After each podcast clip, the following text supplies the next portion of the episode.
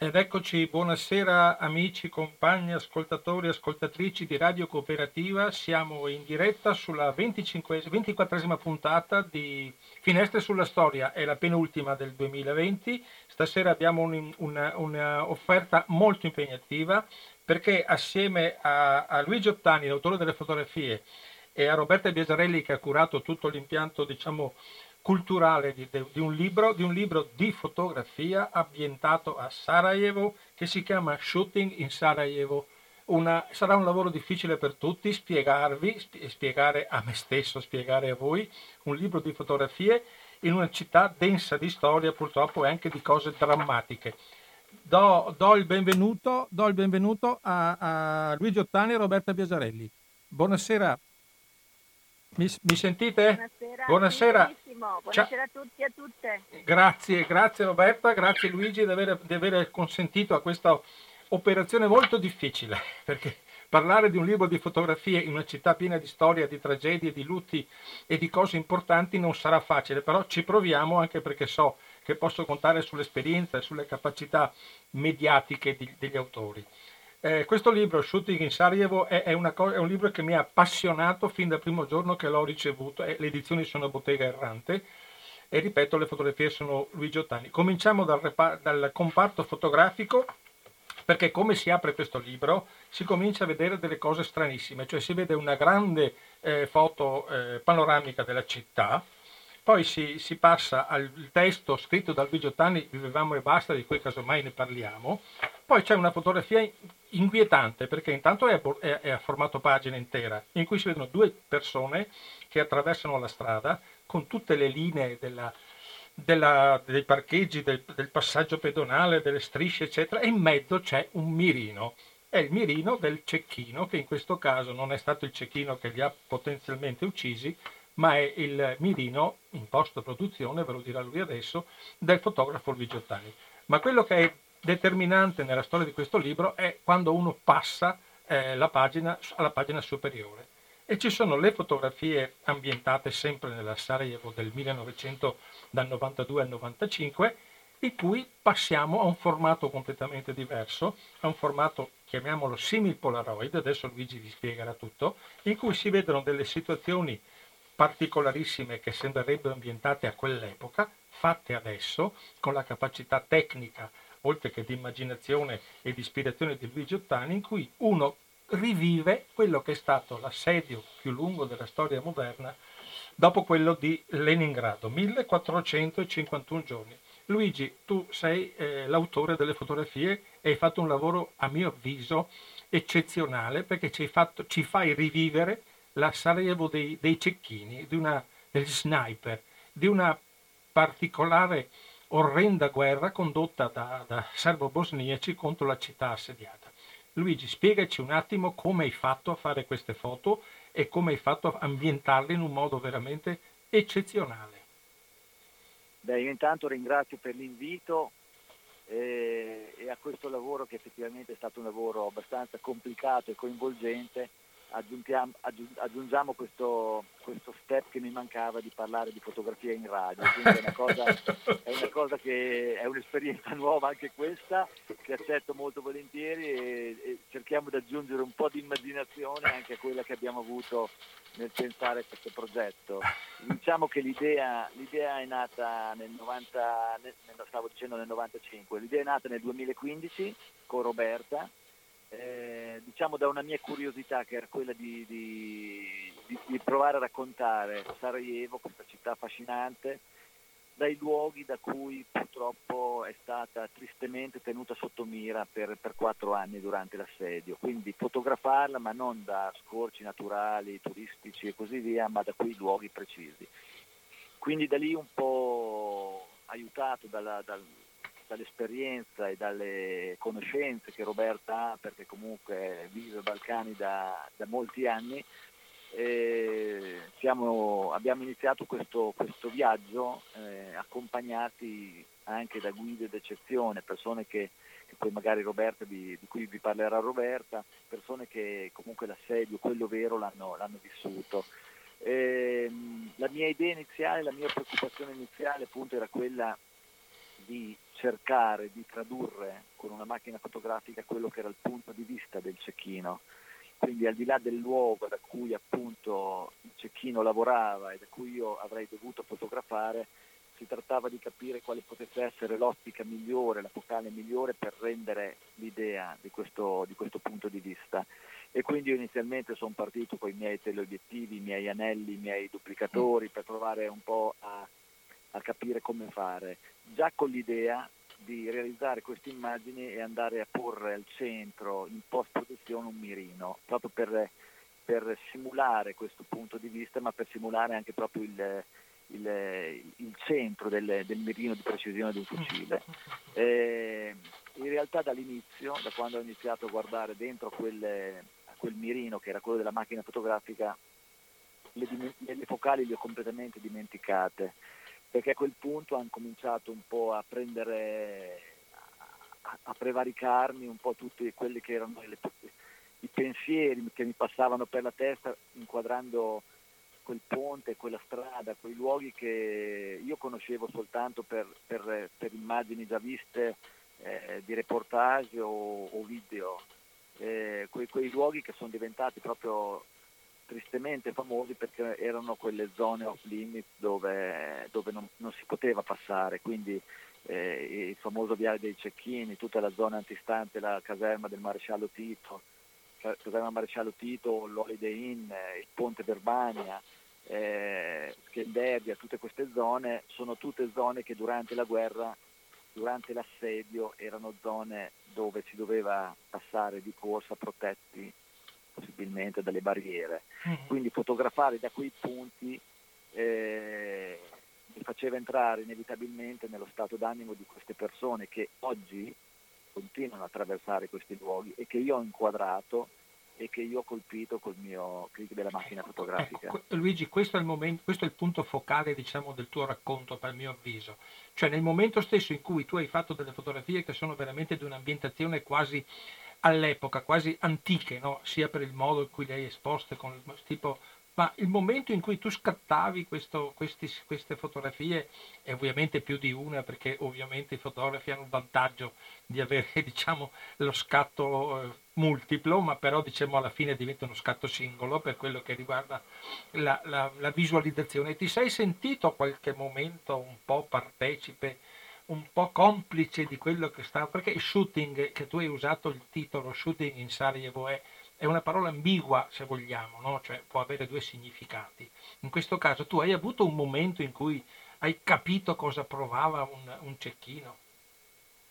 Assolutamente sì, diciamo che il primo pensiero un po' è andato, è andato alle persone che giravano per quelle strade, che sapevano che i cecchini c'erano ma che speravano eh, che non sparassero proprio a loro o in qualche modo anche per un orgoglio loro personale cercavano di sfidarli, decidevano di sfidarli questi cecchini e quindi un po' entravo nei panni de, delle vittime. Poi dopo è chiaro che nel momento che premi il click della macchina fotografica e memorizzi un'immagine, oh, a quel punto è chiaro che è, è, è, ti viene da pensare a quello che decideva di sparare e a quel punto aveva ucciso una persona. Quindi a quel punto, cioè io ecco, dopo questo, questo, gesto sinceramente mi fermo perché faccio fatica a capire cosa possa portare una persona a, a fermare una scena, a fermare una vita e, e a continuare a vivere. Passiamo, passiamo, alla parte più... Passiamo a Roberta Biasarelli che è un personaggio che è già eh, ci siamo sentiti anche con Luigi tempo fa, con un libro bellissimo che, che, è stato che è un libro fatto sul momento della prima ondata di profughi al confine greco-macedone un libro bellissimo che anche quello ha avuto profondi significati. Qui invece abbiamo profondi significati una città martire, diciamo, una delle città più, più colpite nella, nella, nella, guerra insanguinata terra di Bosnia, che qui sono state colpite anche perché abbiamo dei numeri, lo dico subito, 11.451 morti, circa 1.600 fra ragazzi e bambini per 1.425 giorni di assedio. Però Roberta Beserelli ha fatto un lavoro ancora più importante perché si avvalsa, adesso devo citarli e tu mi dirai, si avvalsa di personaggi, oltre a Luigi Ottani come fotografo e lei come attrice, diciamo come autrice, di, come curatrice di questo libro, abbiamo delle testimonianze di Jovan Diviak, di Asan Efendic, di Gigi Riva e di Mario Boccia e di Carlo Saletti, che poi se abbiamo tempo ovviamente andrò a spiegare chi sono questi personaggi importanti che hanno dato un contributo, eh, diciamo, eh, non più fotografico, ma un, un, contributo, un, contributo, scritto in cui entrare ancora di più nella, nella situazione. Roberta, com'è stata questo, eh, comporre questo mosaico, questo puzzle di grandi personaggi che tutti hanno vissuto, chi per un verso, chi per l'altro, hanno vissuto l'assedio. Ricordiamo che Asra, che sarà ospite nella prossima trasmissione, lo annuncio già sin d'ora, ma Jovan che è un generale serbo che ha combattuto, eh, che ha combattuto a difendere Sarajevo. Com'è stata questa composizione di questa, questo team che tu hai creato per spiegare, per spiegare le fotografie, per spiegare l'ambiente di, di, delle foto di Luigi e in generale della storia di, di Sarajevo di quell'epoca? Sì, ma è stata sicuramente una costruzione mh, a strati. Noi, eh, questo progetto appunto è partito cinque anni fa e, e, la prima azione che abbiamo fatto è fare tanti viaggi a Sarajevo con Luigi con delle guide d'eccezione, proprio le, persone che citavi tu poc'anzi, Hasan Efendic, Jovan Diviak, ma anche Faris Pocak, cioè gli amici di una vita di Sarajevo che ci hanno portato nei nidi di cecchini. Nel caso di Asra eh, partivamo diciamo, da una posizione favorevole perché eh, nella casa dei genitori di Asra, durante il lungo assedio sulla città, dentro la città, eh, di cui la città è, è, stato ostaggio, lavorava un cecchino, una parola che si, dice, si pronuncia con una certa difficoltà, ma poi stando con loro, con i bosniaci, mm, diventa eh, nella innaturalezza naturale pronunciarla. I genitori di Asra, ostaggio dell'assedio, dovevano lasciare aperta la porta di casa loro, del loro appartamento nel quartiere di Grbavica, prima linea serba durante eh, l'assedio della città, perché il cecchino entrava a lavorare dalla finestra della camera da letto, dove il padre peraltro dormiva in qualsiasi momento. Se trovava la porta, eh, la porta chiusa, insomma, eh, c'erano delle, delle, reazioni non poco, non poco gradevoli. E quindi noi siamo proprio entrati dentro alle case, ma poi siamo saliti con Jovan Diviak stesso che si è messo a nostra disposizione totale e che è stato in qualche modo catalizzato dalla nostra idea, dal nostro progetto iniziale per portarci proprio sulle, sulle montagne intorno a Sarajevo da cui queste persone inqualificabili, ecco, non trovo un altro, un altro, un, un altro aggettivo, ehm, sparavano sui cittadini inermi, sulla popolazione. A volte siamo, eh, li siamo proprio andati a cercare i covid cecchini, chiedendo a vicini di casa, a un passaparola di amici, siamo entrati in luoghi eh, che, rimasti come fossilizzati nel tempo, no? fermi a 25 anni fa, dove magari l'appartamento non è ritornato in possesso del legittimo proprietario, comunque il legittimo proprietario fa parte della diaspora bosnia che magari vive all'estero e non ha interesse a, a ritornare e quindi ci sono dei luoghi eh, dentro la città, visibili e invisibili,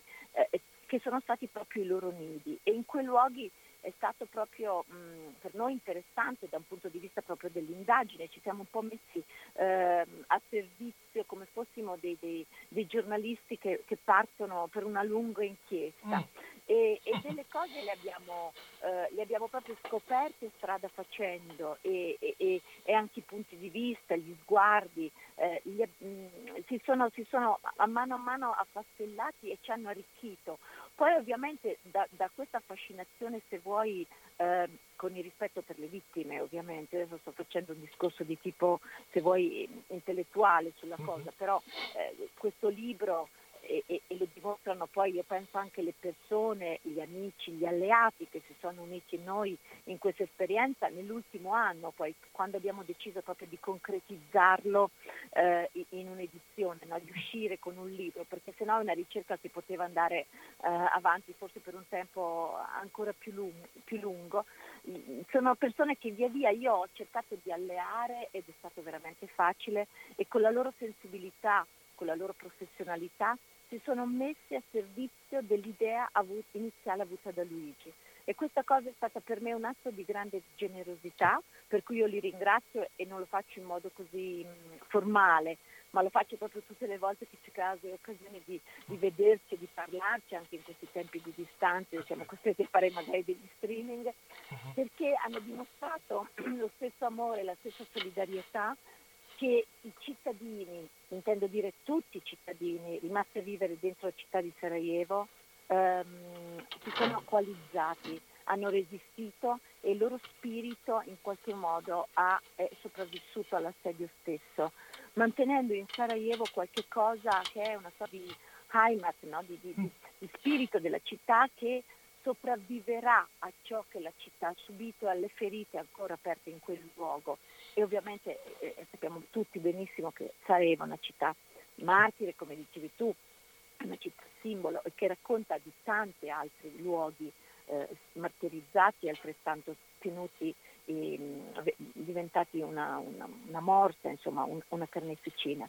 Questo, questo progetto da un punto di vista intellettuale per me era andare a sondare un aspetto della guerra di cui eh, avevo sentito parlare poco, avevo, sentito, avevo visto le vittime, le abbiamo viste tutte le immagini delle vittime, no? a volte hai difficoltà mh, mm, a pensare una cosa di questo tipo, no? come, come, un padre sopravvive alla morte di un figlio, no? certo. eh, con che scrupolosità lo sniper uccide il figlio, perché sa che uccidendo il figlio ucciderà anche l'anima del padre e quindi brutalmente ne fa due, fuori due con un colpo solo, mm. in modo molto, molto cinico, molto um, calcolato.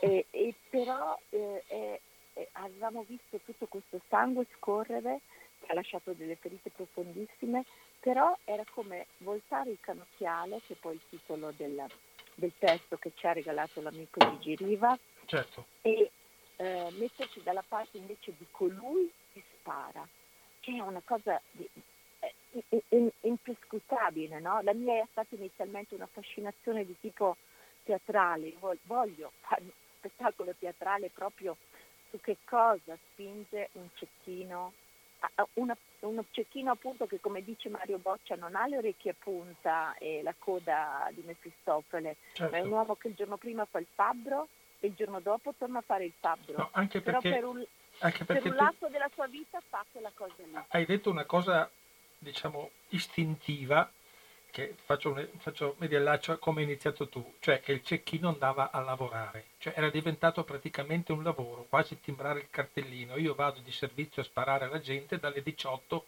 dalle 10 alle, alle 12, poi ne arriva un altro che mo, smonto io, ne arriva cioè diventava un meccanismo perverso di distruzione di, di, persone, di persone umane, di, gente, di bambini, perché tu giustamente hai citato il fatto che sparando al genitore e eh, sparando al bambino uccidi, fai, uccidi, due persone in un colpo solo con un proiettile, così risparmi anche, cioè diventa anche un'economia di scala del, del cecchino. Infatti l'arma certo. più disumana è il cecchino, dice Jovan Divie, che essendo un generale che ha conosciuto le guerre, sa come si combattono, è micidiale nel rapporto dei cecchini. Però Vedi, eh, quello che io ho imparato, posso dare un'esperienza mia personale in tutti quanti i viaggi e le missioni che ho fatto, eh, proprio alla ricerca di particolari per scrivere un libro. Io non, non ho, fatto le, ho, fatto delle foto, ma non ho fatto il progetto come avete fatto voi, foto globalizzanti, diciamo, non, non, non mi sono mirato come avete fatto voi o come ha fatto Luigi e te a, a, a colpire un settore.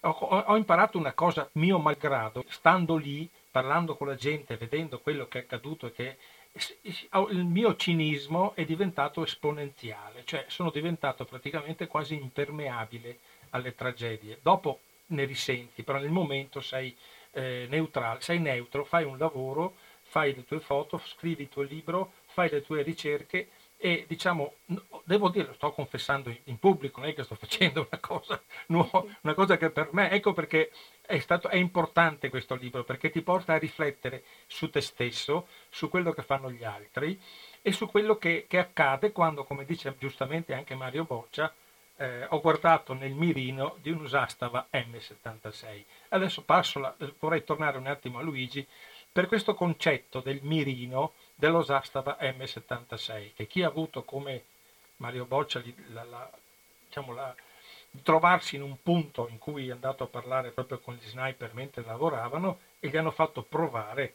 a come cosa si vede. No? Tu invece, come dicevo prima, sei arrivato diciamo, come ricercatore, però ti sei trovato nella stessa posizione.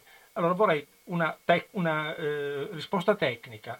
Allora, come, eh, qual è l'obiettivo migliore per immedesimarsi nella, nella, nella, sequenza in cui un, un, un, cecchino spara o un cecchino mira la sua vittima, perché non sempre il cecchino spara, sceglie le vittime con una certa, eh, una certa eh, ricercatezza, perché le tue foto, che sono foto encomiabili dal punto di vista tecnico, prima di tutto di, di come sono eh, composte, no? cioè quella donna che attraversa le strisce pedonali col tuo mirino a, a, pochi centimetri avanti lei tranquillamente sta passando non sapendo che tu la stai mirando, però potevi essere un cecchino, forse lei al massimo correva nella realtà, qui invece ha camminato.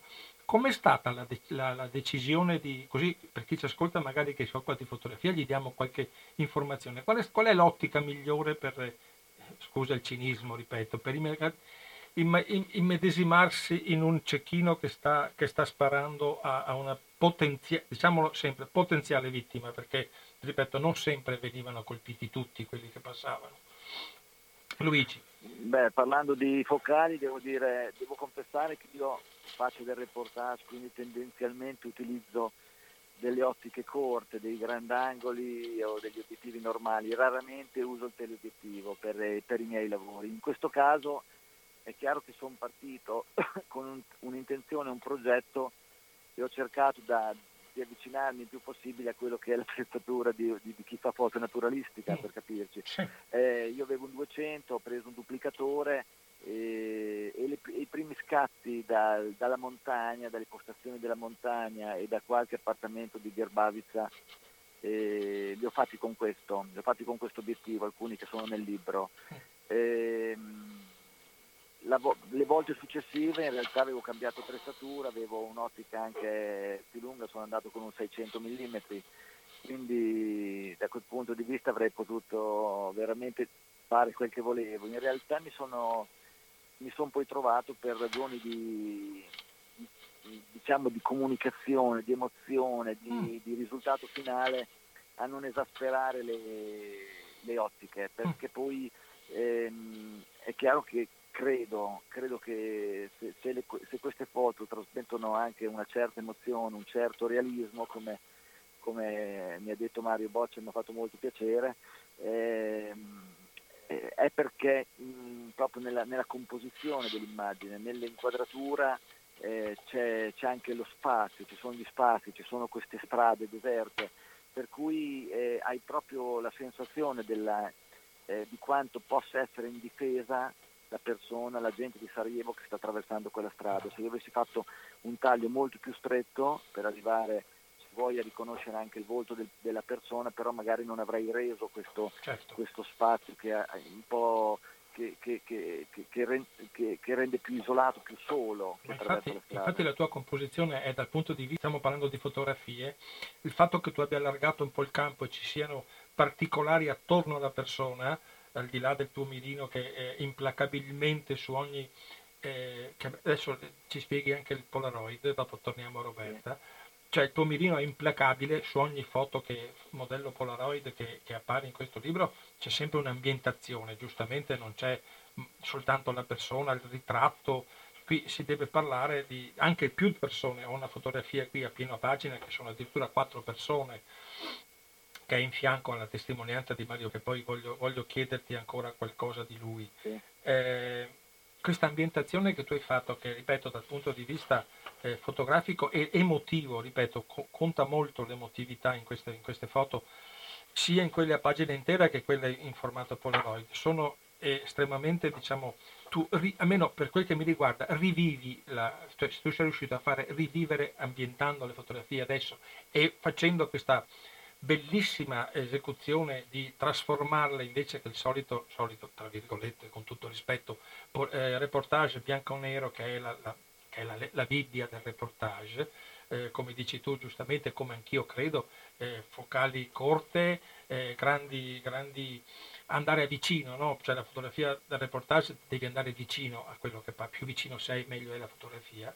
qui invece facendo un lavoro opposto hai fatto un'ambientazione da lontano, però sempre, ripeto, nel rispetto di quello che sia, eh, lo sto raccontando per chi chiaramente per chi ascolta, sempre che ci sia un'ambientazione, no? le strisce, io ho notato la ripetizione bellissima delle strisce pedonali, no? che danno un senso, eh, uno attraversa le strisce per essere sicuro, no? adesso, dalle auto. Lì invece si attraversava le strisce correndo magari con le taniche di acqua che ti appesantivano e ed eri più facile preda de, del cecchino. Tu invece le hai ricostruite queste cose in una maniera eccezionale, in maniera incommiabile, perché ti ripeto, sembra di vivere quello che è stato bello di queste foto, e adesso ci spieghi il Polaroid, che tu vivi dentro alla, alla, alla Sarajevo assediata. La, la, scelta della Polaroid, eh, diciamo modello Polaroid, invece che la classica eh, foto in bianco e nero, ce n'è qualcuna a campo a grande spazio, però partic- le foto sensitive sono eh, fatte con questa nuova tecnica, io credo mai usata, che io sappia, eh, in libro e eh, non mai usata nella, nella realtà. Cioè perché siamo, sei passato da una normale, tra virgolette, fotografia da reportage bianco-nera, magari con, molto contrastata, a questo, chiamiamolo, viraggio Polaroid? Eh, vabbè, prima di, di, prima di spiegarvi la, il, il sì. tema Polaroid, ci tenevo proprio a sottolineare quello che tu hai detto del far rivivere. E a proposito, uno dei più bei complimenti che mi è arrivato per questo, per questo libro, per questo lavoro, è venuto da Mario Boccia, che è un grande fotoreporter che appunto ha fatto tante foto durante l'assedio, quello vero. E, e Mario, proprio in un'intervista di recente, ha detto ci sono stati grandi, famosi fotoreporter che hanno fatto immagini costruite. Luigi, il realismo delle immagini di Luigi è sconvolgente e sono finte. Quindi questo qua per me ti dà il complimento, perché queste sono evidentemente immagini finte, fatte oggi a distanza di 25 anni, ma cosa che abbiamo dichiarato dall'inizio, non è che vogliamo fare un, certo, certo, un certo. falso storico. Eh, però il fatto che l'emozione guardando queste immagini ti porti alla realtà più del reale è una cosa che mi fa solo piacere perché vuol dire che in qualche modo siamo arrivati un po' dove volevamo arrivare. Ecco, Polaroid, la Polaroid o la simil Polaroid in questo caso, perché sono comunque partito da delle immagini, da, da, degli scatti in digitale fatti con una, una macchina moderna. Eh, l'effetto Polaroid che, che, ho applicato all'immagine è una cosa, devo dire, che, che, che, è arrivata, ma è arrivata qua negli ultimi tempi perché ci ho lavorato molto su questo. Eh, proprio perché volevo che anche nella fase di regolazione delle immagini, di post-produzione, ci fosse un ulteriore intervento emotivo eh, che si andasse a sovrapporre a quello che è lo scatto, il luogo e, e, e, anche la composizione dello scatto. La Polaroid per me intanto come colore richiama il colore del vintage, del modernariato, è una roba che riguarda eh, gli anni 70, in questo caso siamo un po' dopo con la guerra, però non è la, il bianco e nero, che seppure il bianco e nero per me rimane il linguaggio del reportage, il bianco e nero però tende, potrebbe portarti a una guerra antica, una guerra passata. Il, questo qui è una guerra recente, una guerra di ieri. Eh, in più proprio il fatto di andare a, oltre alla regolazione delle immagini, a questi viraggi, a queste vignettature, il fatto di andare a, a, a proporre le immagini con dei formati Polaroid, proprio il formato classico Polaroid, oppure comunque immagini al vivo sempre con le proporzioni delle Polaroid, col telaio Polaroid, mm. eh, è stato proprio un tentativo di, eh, eh, di, di, di, tornare allo scatto singolo. La Polaroid è la, la, la, è la fotografia a uno scatto solo, non replicabile noi la fotografia la possiamo ristampare, la Polaroid no. Quindi un po' la Polaroid è come lo sparo di un cecchino, non si può replicare. Decidi di uccidere una persona, l'hai uccisa, non torna indietro. Luigi, un'ultima domanda. La radio cooperativa per statuto e per eh, sua, eh, deon, per sua etica non fa pubblicità a nessuno, ovviamente. Però in questo caso uno, cioè, mi permetto di fare uno strappo alla regola, anche perché non è pubblicità. Che macchina hai usato? Ma allora, io eh, non ho nessun problema di che macchina ho usato, anche se ci tengo a dire che in post produzione le, le, immagini le ho rovinate, eh, perché poi se andiamo a, a, un viraggio tipo Polaroid lo sappiamo benissimo che andiamo a crearne vignettatura anche se magari abbiamo usato un'ottica da diverse migliaia d'euro. Certo. Eh, diciamo che quando ho iniziato il lavoro nel 2015 il mio corredo era un, corredo, un corredo Canon, uh-huh. quindi con macchine con 5D e Mark I con eh, obiettivi Canon vari, insomma, dai teleobiettivi ai grandangoli. E dal 2016-2017 uso Fuji, quindi è tutto fatto con, una, con macchine con un corredo X Fuji. Ho capito, grazie. Eh, eh, io tornerei a Roberta perché sì. eh, giustamente lei ha fatto notare nei suoi scritti che noi Fatalità oggi, che è il 15 di dicembre, siamo esattamente il giorno dopo della firma reale degli accordi di Dayton a Parigi. A Parigi. Eh, ma gli accordi di Dayton venivano dal, dal 21 di novembre del 95, sì. Sì. per cui questo libro entra proprio eh, a pie pari in quello che è tutto il contenuto, perché, come ripeto, l'importanza del lavoro che avete fatto tutti gli, gli autori eh, scritti è, è, proprio perché rientra in questo momento, no? 95 anniversario, in più abbiamo anche queste due date, eh. Milosevic, Tujman e Ilderbegovic hanno firmato gli accordi a Parigi il 14 dicembre. Per cui questo libro è un compendio di tutto quanto quello che è accaduto. Allora, ci, da, ci racconti in maniera succinta ovviamente, o per quanto tempo poi chiaramente, un po' eh, la, questa, questo fatto di questi anniversari che stiamo tutti vivendo in vari campi, in, varie, in vari momenti.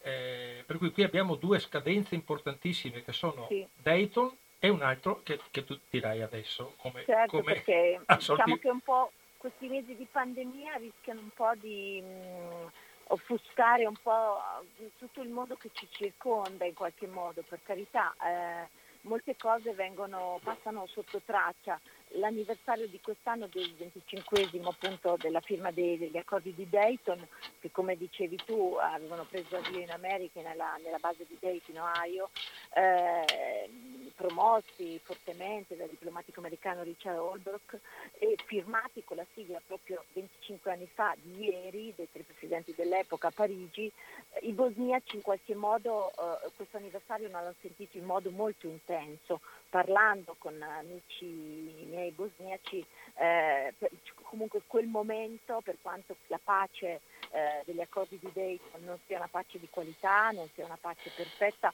ma comunque come all'epoca di Sejid Begovic sono sempre meglio della guerra, cioè del proseguo della guerra, quel, quella firma ha posto fino alla guerra, ehm, a quattro lunghissimi anni di guerra, tantissimi morti, a, a una diaspora bosniaca in giro per il mondo, a, a uno spappolamento di, generale purtroppo pongono fine alla guerra e ingettano quei territori in una incapacità e in una divisione ehm, veramente stratificata eh, che, che, spinge il paese sempre in, in, cose che non funzionano, in cose che non vanno, in cose irrisolvibili, nella divisione tra la federazione e la Repubblica Srpska, nelle due entità, con il protettorato, quindi tutto ciò che sappiamo essere noi oggi che siamo un po' come dire malati, tra virgolette, eh, di Balcani, di, di, di, Bosnia e Herzegovina e quindi tutto quello che non funziona sicuramente viene da, eh, da, da, dall'accordo di Dayton.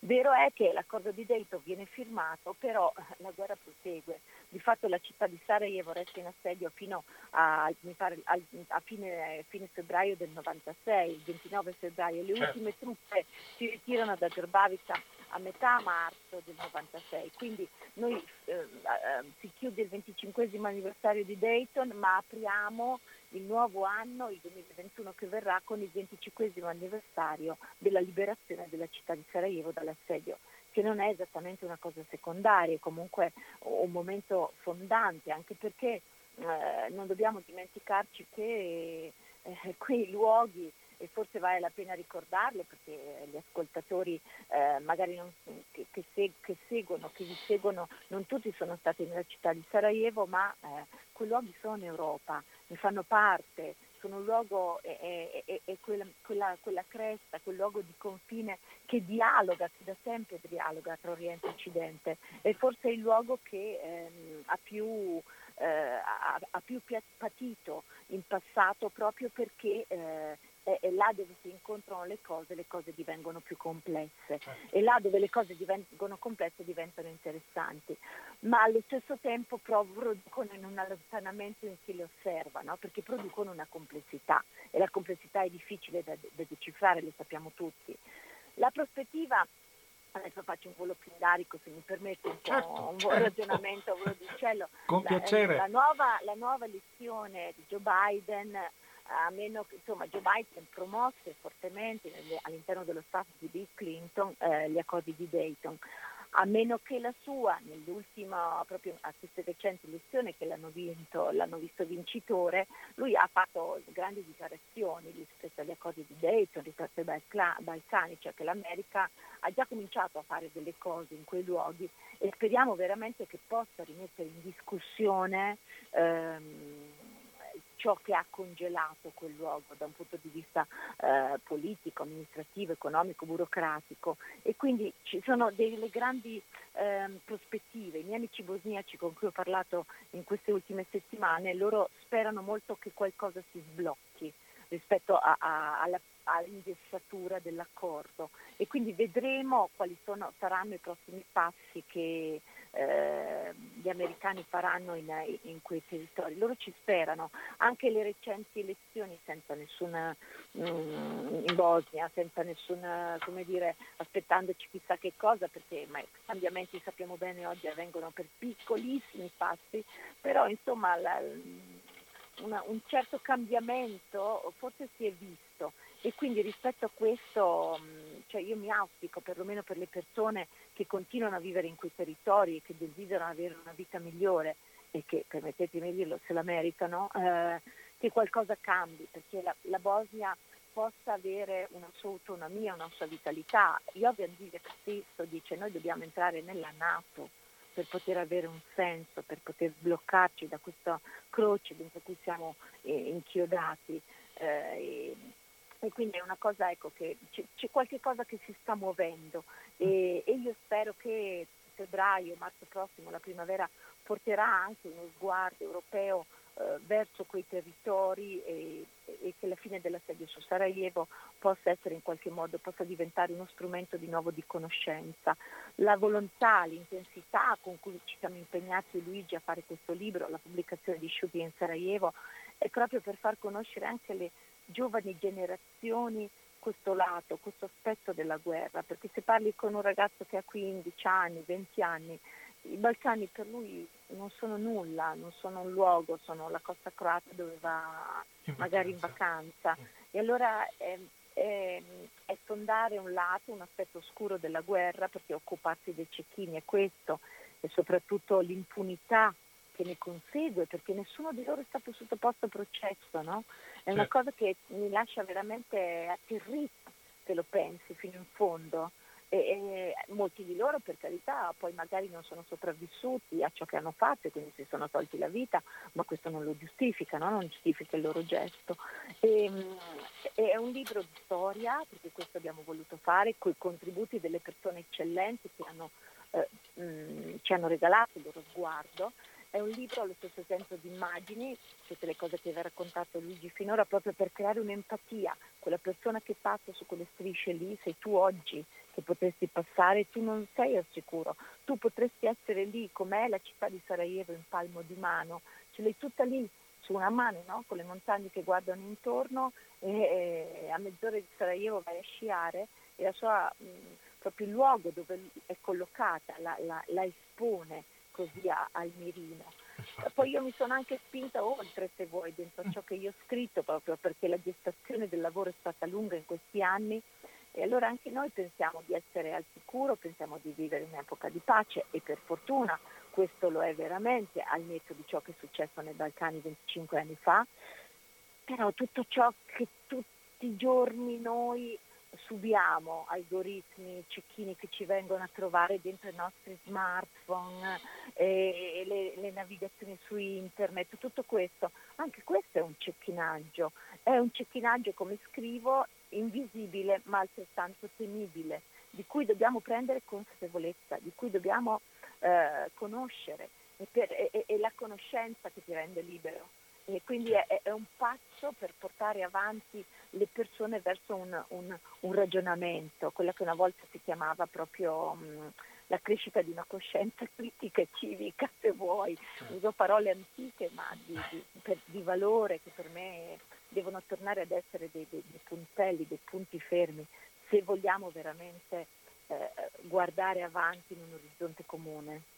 Roberta, tu sei una, un'autrice teatrale, io ti ho vista oh, tanti anni fa su A come Srebrenica, che è un tuo spettacolo, diciamo, forse permettimi il tuo cavallo di battaglia perché fosse il più famoso, quello che sì. hai replicato più volte.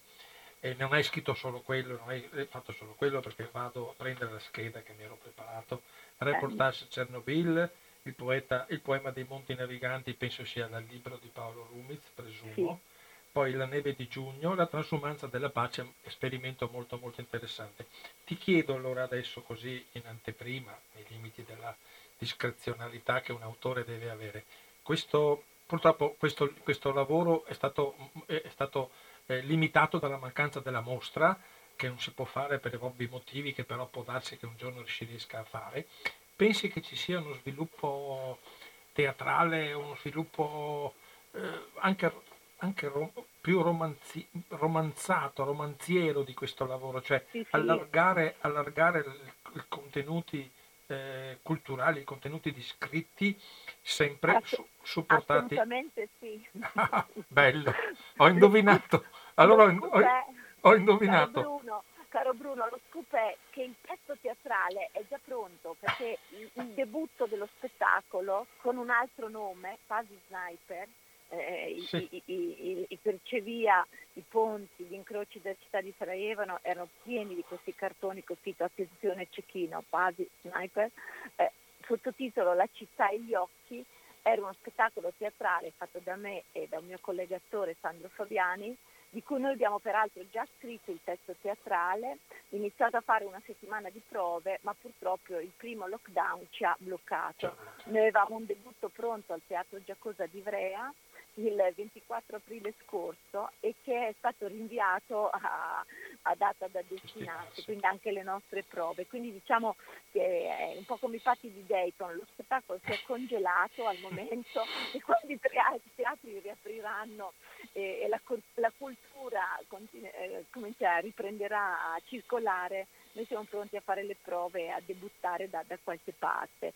Eh, però come dire, ehm, questo tempo appunto di ritiro in casa ci ha portato a lavorare più intensamente alla chiusura della, del prodotto editoriale e, e ovviamente eh, come dire, noi siamo sempre un po' dei Don Chisciotte, no? Mm. siamo persone anche che vivono di utopie, eh, diciamoci la verità, ma chi gliene frega di, di pubblicare in Italia un libro sui cecchini, eh, cioè, siamo, siamo, veramente, cioè, siamo anche oggettivi no? rispetto a ciò che facciamo, siamo degli artisti consapevoli e, e Bottega Errante gliel'abbiamo proposto a fine giugno, eh, ci siamo trovati d'accordo, soprattutto loro mh, mm, sono stati molto entusiasti e molto aperti rispetto alla nostra proposta, hanno anche visto che il progetto valeva la pena insomma, mh, prenderlo in mano e mettersi in gioco dentro e in, grande armonia ci abbiamo lavorato e l'abbiamo costruito insieme, tanto è vero che è stato pubblicato poi un poco meno di un mese fa, l'11 novembre scorso il libro.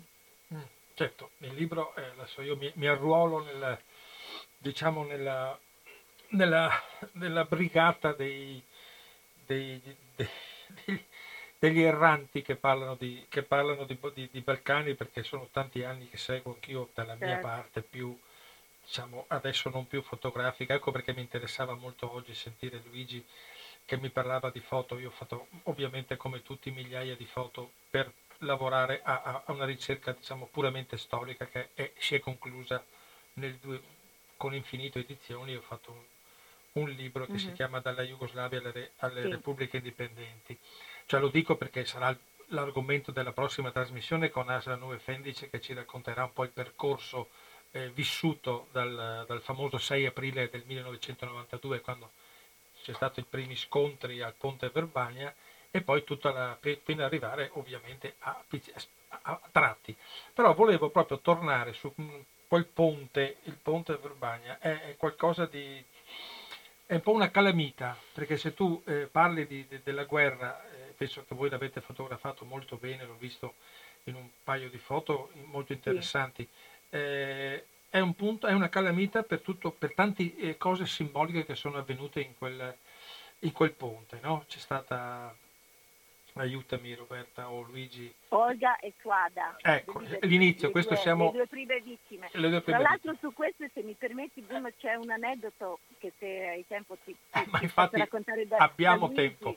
perché noi eh, siamo andati proprio nella finestra al quinto piano dell'Holiday Inn da cui sono stati sparati i primi colpi. Questo grazie a Diviac, perché ovviamente noi ci siamo presentati all'Holiday Inn e non ti dico che non ci hanno fatto entrare, però non era immediato, non era scontato. E poi allora con Jovan, sai, Jovan è, è un passepartout ovviamente. È un'istituzione. Eh, cioè, tu viaggi per Sarajevo con Jovan e eh, lui apre tutte le porte, veramente... Per, pensa cioè, che... No. Col, Pensa che con, che con, con, lui non ho neanche pagato il tassì, tanto per dire... Eh, immaginavo.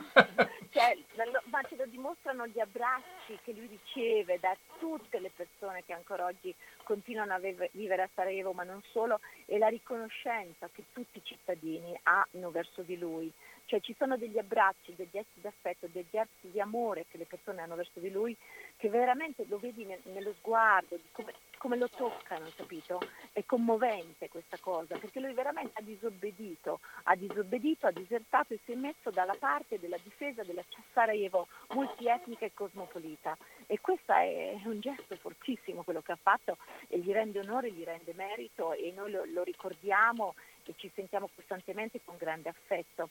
Ovviamente poi abbiamo chiamato Iova e detto ma Iova come facciamo a salire al quinto piano dell'Holiday Inn, andare esattamente da... aspetta che arrivo io. Adesso ti passo Luigi e ti racconta come è andato. Certo, grazie, grazie, grazie. Questa è una cosa che mi manca nella, nella collezione di, di aneddoti, tra virgolette, di Sarajevo? Beh, beh, direi che non è che è solo un passepartout, diciamo che quando arriva stendono il tappeto, quindi arriviamo all'Oreden, gli, gli hanno dato dei fiori e, e, poi il direttore ci ha portato su e parlando con Jovan ha proprio spiegato insomma, qual era la finestra da cui Karadzic fece sparare i primi, i primi colpi. Poi eh, insomma, quelli sono stati i primi colpi sulla manifestazione pacifica che c'era davanti al Palazzo del Parlamento poi in realtà, che è proprio sotto l'Holiday eh, in realtà poi si è scoperto che i colpi che hanno ucciso le due ragazze sono partiti al di là del ponte Verbania da una delle case di fronte eh, dove c'era un cecchino che sparò i colpi da lì.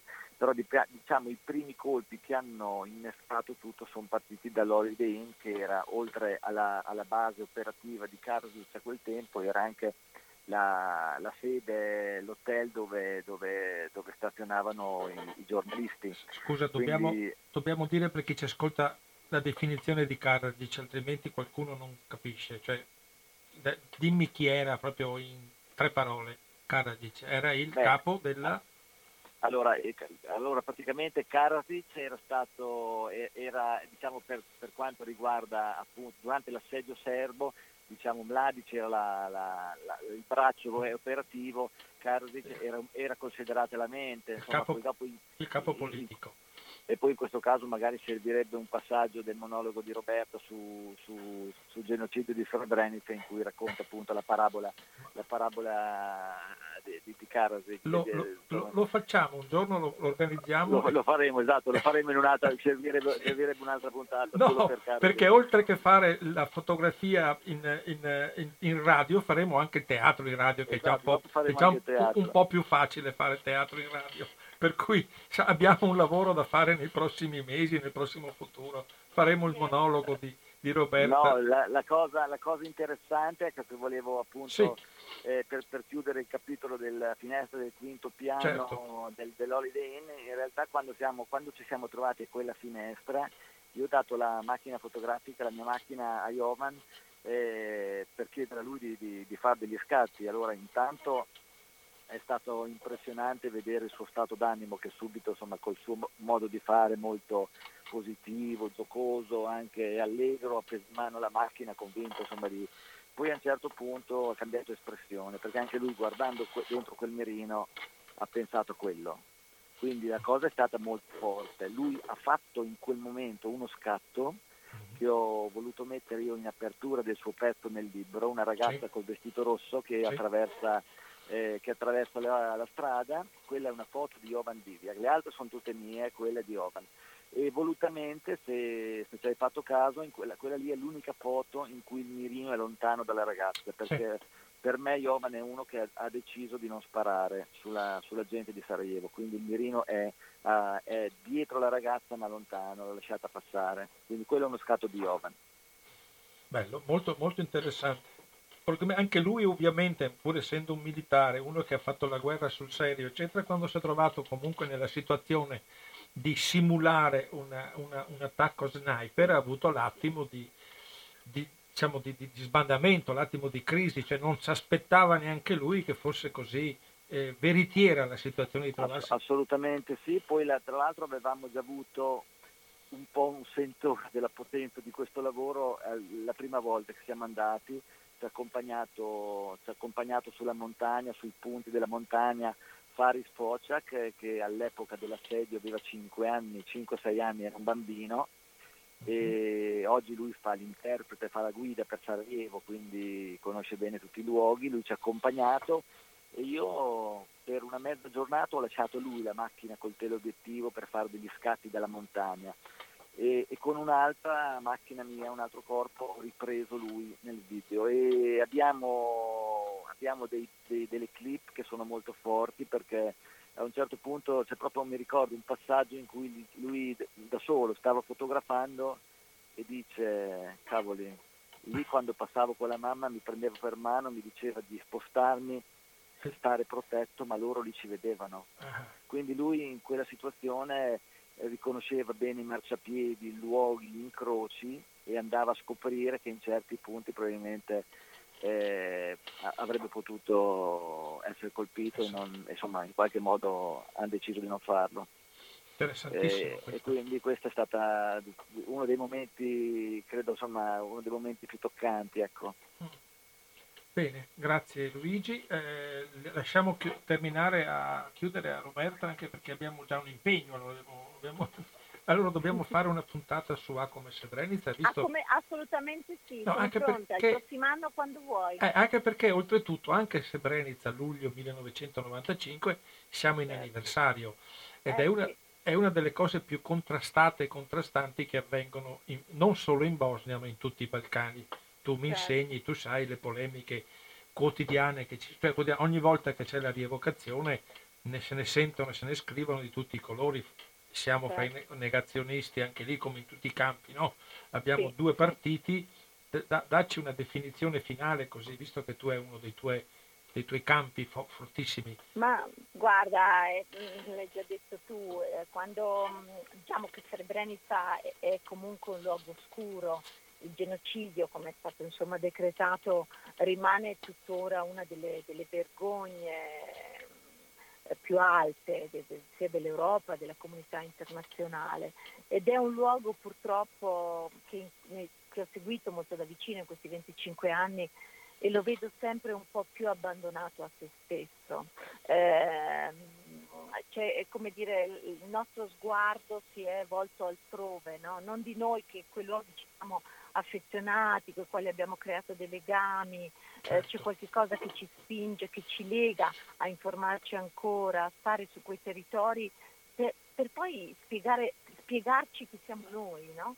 Quei luoghi ci fanno da specchio, è una cosa che insomma non sono io a dirlo, la, la cito, faccio citazioni altrui, però mh, Srebrenica è un luogo, sul quale dobbiamo tornare, perché se tutti questi anni di viaggi della memoria da Auschwitz a Birkenau fatti con scolaresche e scolaresche, e però dobbiamo vedere anche altri luoghi di genocidi più recenti, dobbiamo comprenderli, dobbiamo proprio attraversarli, percorrerli, metterci dentro i piedi e fare esperienza e conoscere i nostri vicini di casa per, per, per, per stare dentro, insomma, dentro alle cose e, e che le cose possano, possano raccontarci e emozionarci, perché io credo che una volta che ti emozioni e fai l'esperienza una cosa ti entra dentro, fa parte di te, certo. fa parte della tua crescita come persona e se cresci diventi una persona migliore, anche facendo dei passaggi, dei, degli attraversamenti che a volte sono dolorosi. Se invece mantieni una distanza, eh, comunque rimani una persona indifferente e l'indifferenza, insomma, lo sappiamo bene, è il dramma del nostro tempo, del infatti, nostro presente. Infatti sempre per esperienza personale ho notato che quando tu racconti alle persone o una conferenza o su una mostra o su una rievocazione, c'è quello che non riesce a entrare nella testa del, dell'opinione pubblica, diciamo gene, generalista, è il termine genocidio, perché è troppo vicino, è di un popolo che non è conosciuto, non è riconosciuto, non ha la laurea diciamo, del, della protezione, come può essere è un po' come il genocidio degli armeni per quanto riguarda certe composizioni. Ah, sì. E questo è importante invece, come fai, come fai, tu, come cerchiamo di fare, a questo punto mi, chiaramente mi ci metto anch'io perché tutti diamo il nostro piccolo contributo, e invece certo. bisogna farlo conoscere sempre di più e più profonditamente perché eh, devono rendersi conto di quello che è accaduto, perché quando tu gli fai vedere la, il masso quando entri nella Potociari 8372, che poi sono di più, non importa, mi basta questo sì. numero che è già drammatico, 8372. Se finché non vedono quella foto e vedono quel numero, non, la gente normale non si rende conto di quello che è avvenuto, al di là dei, dei racconti terrificanti dei, dei giorni che Mladic con le sue truppe hanno hanno commesso dell'inazione delle, dei caschi blu dell'ONU, tutte queste cose che sono diciamo da specialisti, ma la, il masso con tutta la distesa di tombe, se uno non le vede e non le capisce, non le percepisce, non ha la, la misura di quello che è accaduto. Sembra una cosa quasi banale, no? Eh sì, hanno ucciso un po' di gente, ma lì, sai, quelle frasi generiche si ammazzano sempre, cosa vuoi che sia, tanto una guerra più, una guerra meno. E questo è il lavoro che bisogna fare, è questo il lavoro che fai tu, è, A come Srebrenica, proprio perché bisogna raccontare. E bisogna raccontare, come, visto che abbiamo Luigi, e bisogna fare vedere. Bisogna far vedere, ci sono migliaia di fotografie su Srebrenica, non mancano, però non vengono recepite nel modo giusto. Mentre stasera io credo che con Shooting in Sarajevo, di, di, con le foto di Luigi, per chi avrà la pazienza di andare a prendere questo libro di Bottega Errante e andrà a capire e a vedere quello che è un, un, fenomeno, perché questo è un capitolo della guerra, gli sniper, sì. i, i cecchini, sì. non è tutta la guerra, questo è una cosa, una, un, un, un, capitolo, chiamiamolo capitolo per il cinismo che, ripeto, io ho imparato ad avere, è un, sì. un capitolo nell'enciclopedia delle brutalità del XX secolo, questo libro e, e, gli scritti che sono ovviamente assieme a lui, eh, sono contenuti, sono estremamente esplicativi. Ecco, un lavoro così su Srebrenica forse potrebbe essere il modo una volta tanto di fare superare la gente normale che mm. capisca cos'è Srebrenica, perché altrimenti resta sempre un, tra virgolette, un buco nero, non si sa, eh, Srebrenica, eh, boh. già il fatto mm. che ci sia difficile pronunciarlo perché sì. la maggioranza... Un nome dice... pieno di consonanti, come dico io nel monologo. Eh, la, cioè, eh, quella lingua là è una lingua piena di consonanti che ti, ti, ti incespica, eh, che la lingua non riesce neanche a pronunciare. Eh, è vero, è, è, è, tutto molto più complicato. Molto più complicato. Però bisogna insistere, non bisogna...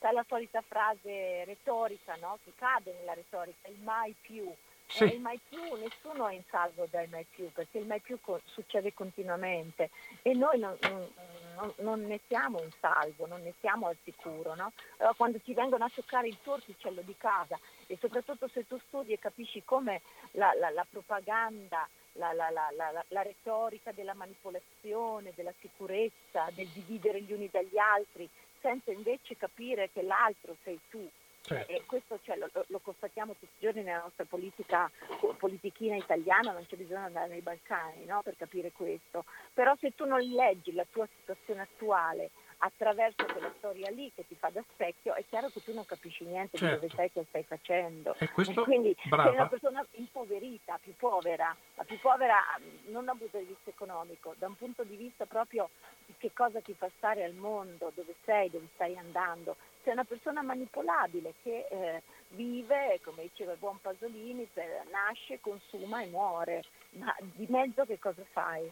Ah. Devi invece elevare te stesso, ma non dentro alle pieghe dell'oscurità, perché chi cade nelle pieghe del cecchino, chi, chi va a fare quel lavoro lì, tornando alle prime parole dell'inizio, è chiaramente una persona che si abbassa tutti nasciamo con le stesse possibilità, no? Mm. Invece tu devi lavorare, dirigere la tua vita verso un'elevazione di te stesso, verso una, un tuo, una possibilità che ti porti eh, a seminare delle cose buone, ecco, non voglio essere retorica, no, ma molto, molto, spicciola, però penso è neanche natalizia, lo dico perché uno lo deve fare nella vita, cioè come diceva Santa Caterina, almeno lasciatemi le carità, cioè fatemi essere quello che pienamente voglio, sentitamente voglio essere.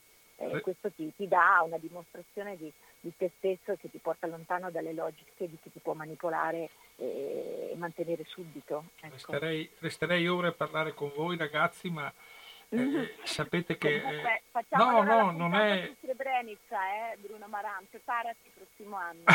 certo che mi preparo, studio, eh, come si può dire, mi preparo, tu, tu mi fai leggere la bozza di quello che mi vuoi dire, così almeno ti faccio delle domande logiche sì, e tu poi sì. facciamo un monologo. Per cui potrebbe essere un'idea. Dopo le fotografie sì. facciamo il teatro, così Finestre sulla storia diciamo, diventa sempre più una, una, tras- una trasmissione diciamo poliedrica in cui si occupa un po' di tutto.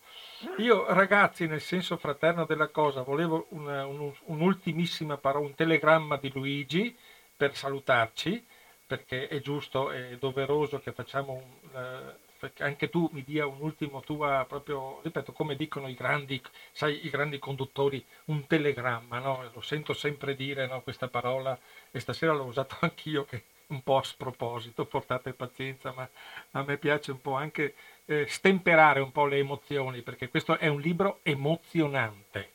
Dimmi Luigi, un finale tuo proprio così, Beh, un saluto. Che ormai di telegrammi ne abbiamo detti abbastanza stasera. Comunque la cosa che mi fa piacere, credo che anche questa serata abbia aggiunto un tassello, Beh, è che no, noi abbiamo avuto un'idea, abbiamo cercato di realizzarla e poi questa idea ci sta dando eh, sempre di più eh, in, in, questi incontri che stiamo facendo eh, come quello di stasera perché il, il, bello di queste cose è poterle condividere. Certo. Quindi senz'altro stasera credo sia stato, almeno per noi lo è stato, un momento di condivisione e, e spero che lo sia anche appunto per, per gli ascoltatori. Certo. Grazie di tutto. Grazie a te Luigi, grazie, grazie Roberta. Abbiamo un mucchio di impegni per il futuro.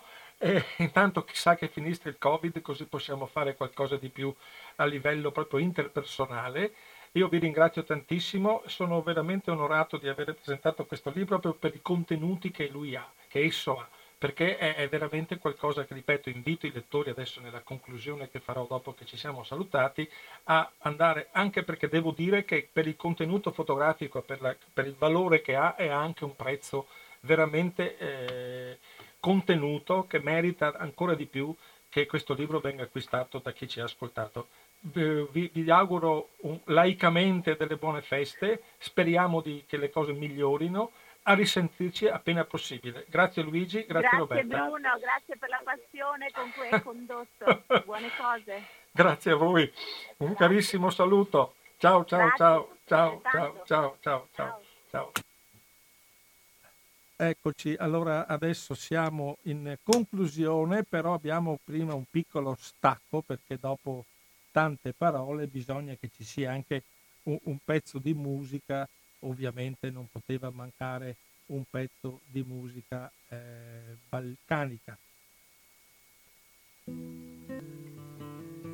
Ed eccoci, eh, cari amici, eh, in ascolto sulle frequenze di Radio Cooperativa, Bruno Maran che ha condotto questa, questa 24esima puntata di Finestre sulla Storia, vi sta, stiamo andando verso i titoli di coda. Avete sentito l'importanza di tutti gli argomenti trattati, citati e, e, ripeto fotografati, perché stasera abbiamo fatto una cosa che penso poche persone siano riuscite, però che raramente si possono avere, avere queste possibilità di parlare di fotografia in radio. Penso che per chi ci ha ascoltato con attenzione, come penso spesso accade, ci siano degli argomenti interessantissimi su questo libro Shooting in Sarajevo di Bottega Errante come edizioni, Luigi Ottani per le foto, Roberta Biagiarelli per la cura diciamo, del contenitore culturale e personaggi veramente che adesso brevemente, siccome ne abbiamo parlato magari molti di voi è anche normale non, non conoscano a fondo,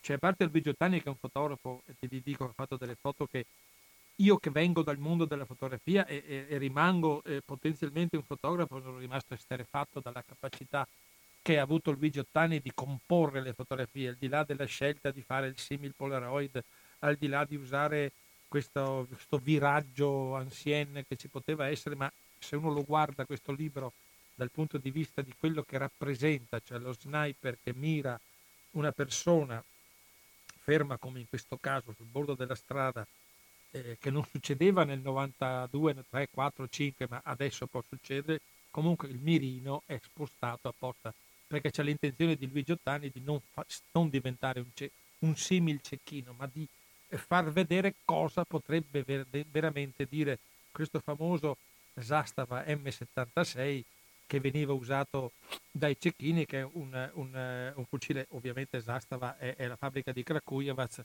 una fabbrica d'armi che ne ha fatto tante armi, non questo è particolare perché è un, un, esemplare veramente di grandissimo valore tecnico che è in concorrenza con il Dragunov russo che si combattono un po' a est, si combattevano le capacità che avevano i cecchini di sparare, di usarlo. Per cui è, è, è, un libro interessante, adesso sto vedendo il famoso Holiday Inn che avete sentito nominare tante volte, che è l'albergo che poi è diventata la sede, la sede del, dei giornalisti dove si potrebbero raccontare delle cose anche meno simpatiche, ma non le raccontiamo perché abbiamo diciamo una specie di solidarietà di casta, non andiamo a guardare certe cose. Vi stavo dicendo che Jovan Diviak, che è un generale nato a Belgrado, che era lì come, la, la, come componente della, della, parte di esercito eh, jugoslavo che, che, faceva, che, che era a distanza eh, nella zona di Sarajevo. E lui poi, quando, rim- quando, ha cominciato l'assedio, è rimasto nella città che, che lui ha adottato, poi la città lo ha adottato perché come ufficiale, come eh, generale, non voleva capire questi eh, personaggi che andavano a sparare, a cannoneggiare, perché stasera abbiamo parlato solo di cecchini. Ricordiamoci che c'è stata una, ricordo che c'è stato un uso smisurato dell'artiglieria, dell'artiglieria per rompere la resistenza dei cittadini e far sì che si potessero arrendere. Chi è stato nel, subito gli anni dopo della, del, della guerra, che ha visto cosa ha provocato di danni e di distruzioni centinaia di granate al giorno per 1451 giorni, voi veramente cerco di, di trasmettervi le mie emozioni. Non abbiamo, non abbiamo idea di cosa si possa fare sulla città sparando a mansalva, perché questi che sparavano per il primo, almeno il primo anno, finché si organizzava la difesa, le contro la controguerra, perché cannoni non ne avevano i difensori, di, di, gli abitanti, i difensori, le truppe che, che, erano rimaste a combattere contro i serbo-bosnici non avevano cannoni, però usavano tecniche di, di, normale guerra, infatti alla fine è diventata in certi punti una guerra di trincea, anche lì eh, con cecchini da una parte, mitragliatici dall'altra, e hanno usato tantissime armi perché la Jugoslavia era il sesto esercito in Europa la jugoslovesca Narodna Armia era uno degli eserciti più equipaggiati de, de, de, della componente nelle, della, storia, della, storia, europea, diciamo fino a, a, al 91-92, cioè fino al, al, crollo. E infatti è stata per questo che la guerra ha potuto durare tanti anni, anche perché c'era un surplus di armi a disposizione quasi sempre dei serbo-bosniaci, perché essendo dalla parte diciamo, eh, del, del governo centrale della, della Jugoslavia, avevano, della ex Jugoslavia, avevano accesso più facilmente ai depositi. E questi personaggi sono veramente come Jovan Divia che poi si è impegnato nell'associazione Obrazovanie Gradi eh, Bich che serve a aiutare i bambini che, eh, con borse di studio, i bambini che, per mandarli a scuola dalle elementari al liceo.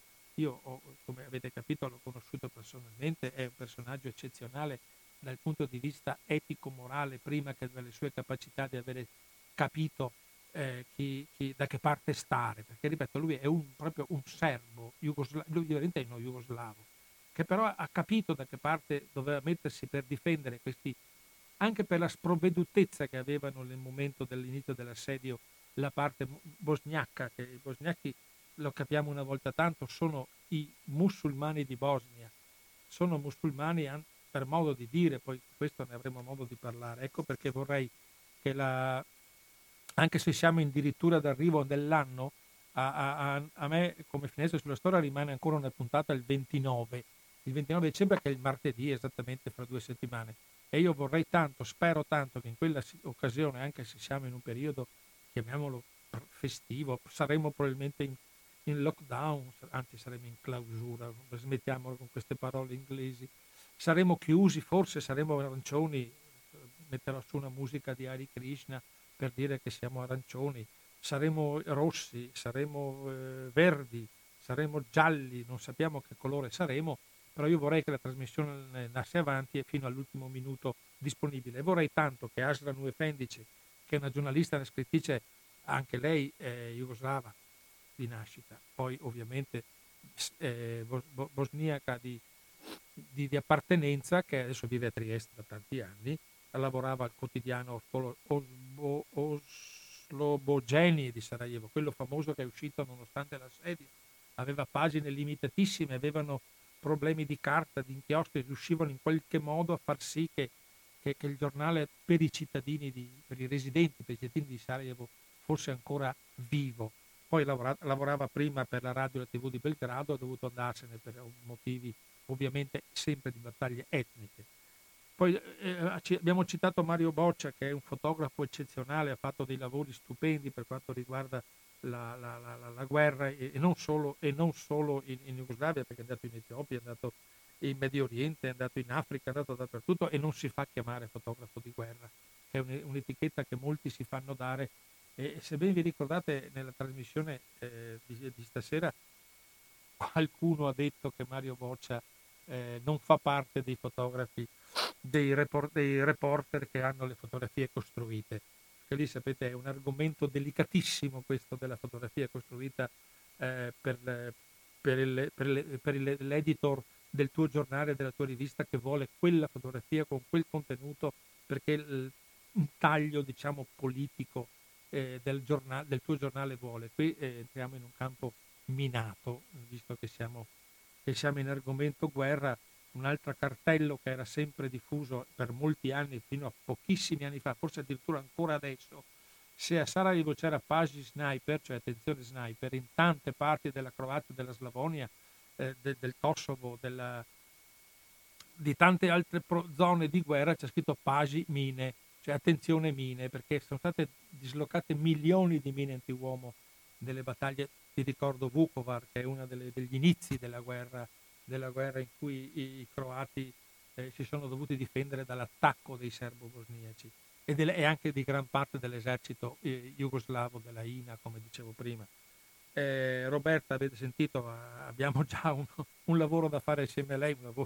Lei dice che i cecchini andavano a lavorare e noi diciamo molto più modestamente che noi avremo un lavoro da fare con lei e faremo un monolulo di Acom e Srebrenica, magari lo faremo nella, eh, nella ricorrenza della, dell'anniversario che è luglio.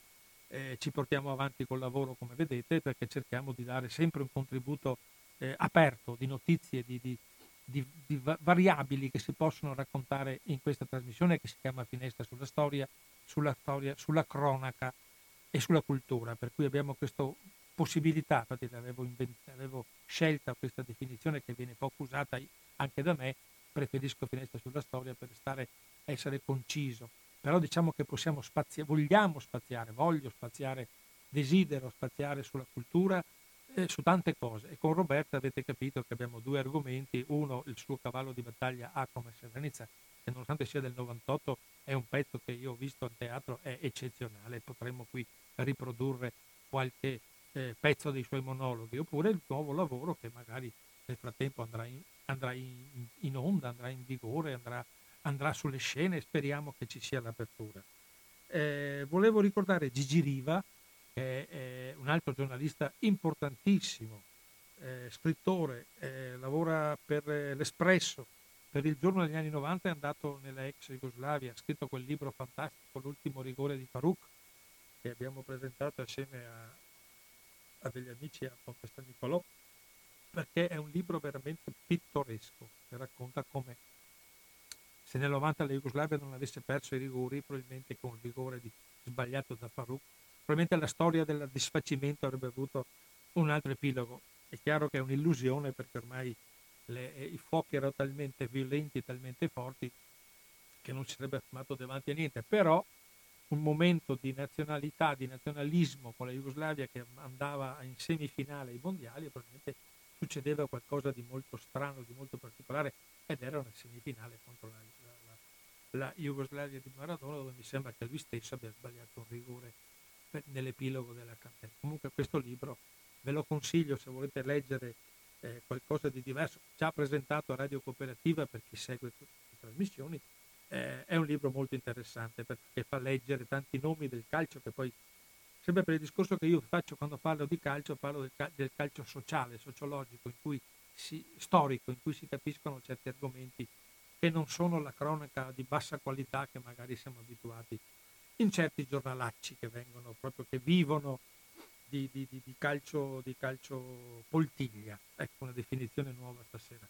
Per cui avete capito, io eh, ho cercato stasera assieme a Luigi Ottani e Roberto Biazzarelli di parlarvi di un libro che ripeto ancora una volta il titolo e consiglio eh, caldamente di andare ad acquistare in libreria per le edizioni di Bottega Errante che si chiama Shooting in Sarajevo, perché la pronuncia corretta, non, perdonatemi, dopo tanti anni di Balcani qualcosa si impara di una lingua strana che però è, se uno approfondisce eh, la sua conoscenza è affascinante tanto quanto le altre, anche se d'impatto magari non è, eh, non è diciamo, eh, avete sentito prima eh, la canzone Stotenema di Amira Mujadini, che è una canzone di una malinconia eccelsa, no? cioè qui c'è lo spleen nel vero senso della parola.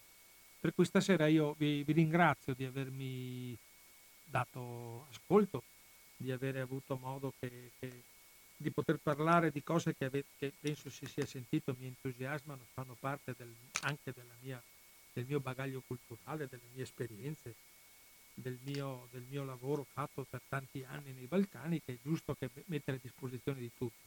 Per cui la prossima puntata del 29 dicembre spero moltissimo di avere Aslan Uefendic che ha vissuto gli anni del... avete sentito il padre dormiva nella camera dove il cecchino andava a lavorare, che ha vissuto gli anni dell'assedio, è scappata dalla, dalla Bosnia, è venuta, è venuta in Italia, è rimasta in Italia, lavora in Italia, vive in Italia, però diciamo l'anima è sempre rimasta laggiù, perché eh, i Balcani sono un po', sono un po droganti come, pers- come, come ambienti, i Balcani in questo caso non sono generico, però diciamo che in questo caso la Bosnia, Sarajevo che è stata definita da sempre la Gerusalemme d'Europa, attenzione avete capito d'Europa perché oltre alle tre eh, eh, religioni che, sono, che, si sono combattute, eh, cattolici, gli ortodossi e i musulmani, c'era la quarta componente che era la, com- la comunità ebraica, la quale ha dovuto lasciare in fretta e furia la città all'inizio della guerra, che però è rimasta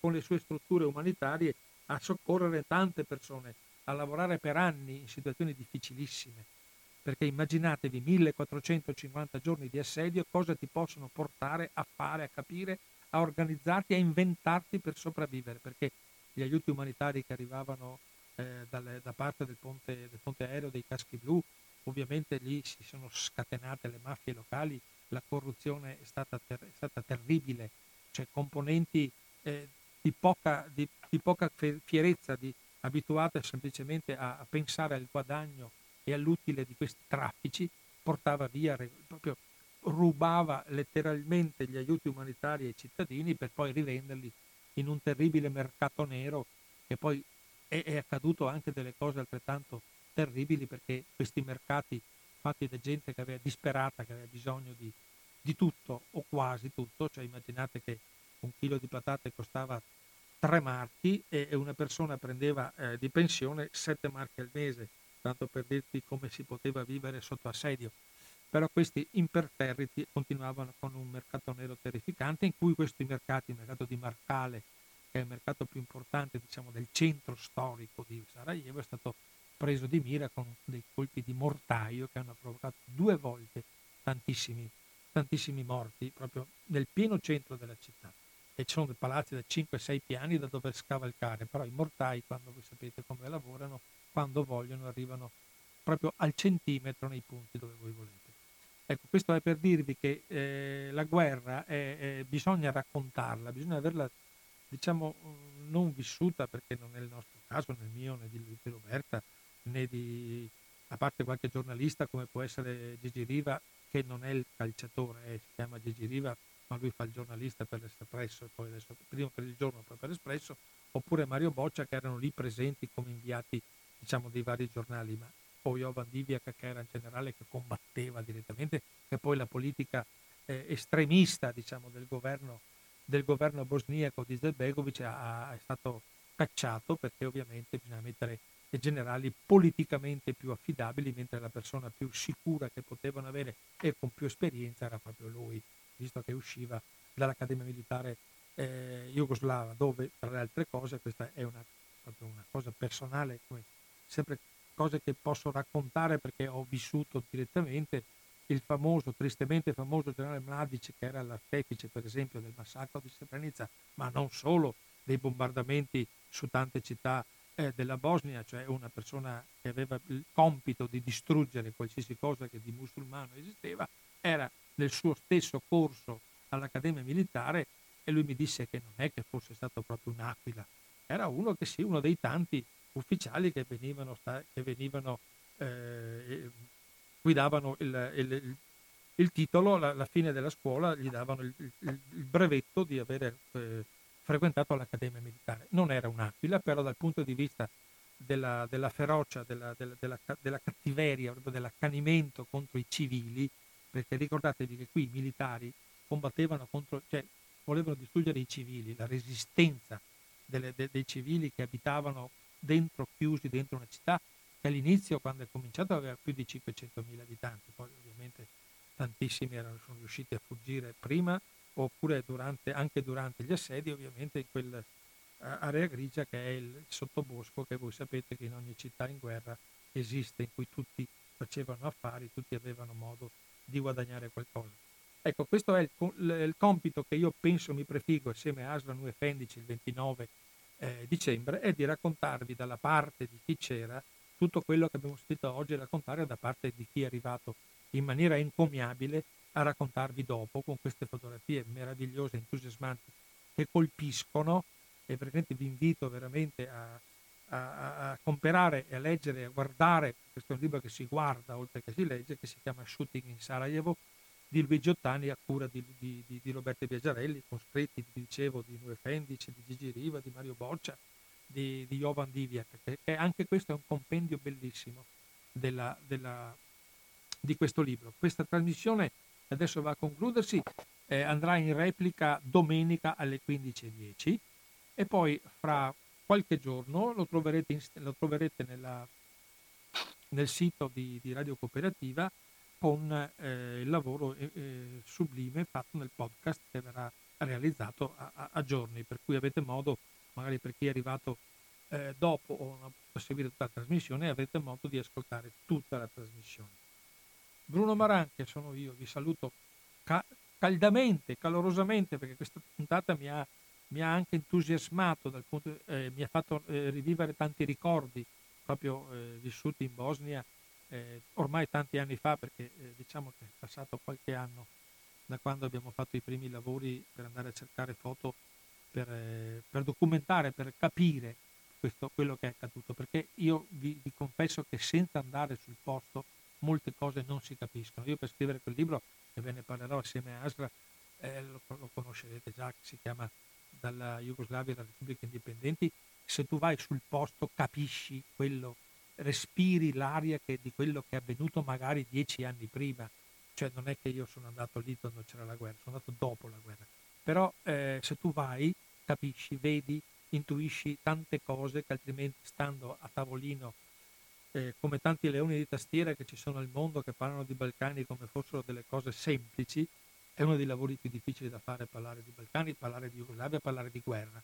E vi assicuro che andando sul territorio, sul posto, respirando l'aria, mangiando quello che si usa in quelle zone, che cambia, cambiano a seconda di dove si va, cambiano le, le abitudini, cambiano i menù, musulmani, ortodossi, eh, croati, ognuno ha le sue cucine, e questo vi assicuro che è un modo per capire. La Jugoslavia non è solo la costa croata dove si va in vacanza, a parte quest'anno con i casini, però siccome la vita continua, vi assicuro che un viaggio all'interno, un viaggio a Mostar a vedere il ponte, con tutti i difetti che potrà avere la ricostruzione, andando a, Sarajevo, chi ha coraggio nel senso morale della cosa di andare fino a Srebrenica e capire, eh, allora veramente, o Visegrad, l'altro ponte storico, eh, leggete per esempio il Ponte sulla Drina di Ivo Andric che è l'entry level, proprio l'entry, proprio si può entrare soltanto leggendo quel libro per capire cos'è, cos'era e cos'è la Jugoslavia di, dell'epoca dei turchi che poi hanno portato tante disavventure,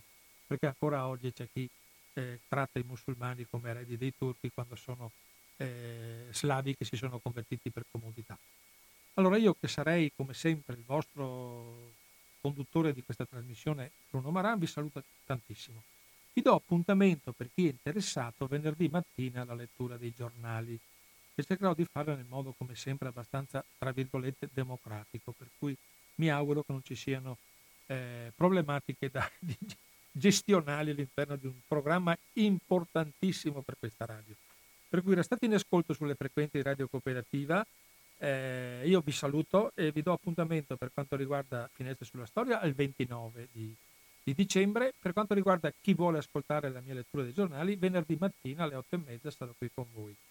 Vi auguro, ripeto, una bellissima e, e tranquilla serata eh, sulle frequenze di Radio Cooperativa. Un, un caro saluto a, a tutti gli, gli, amici, le amiche, i compagni i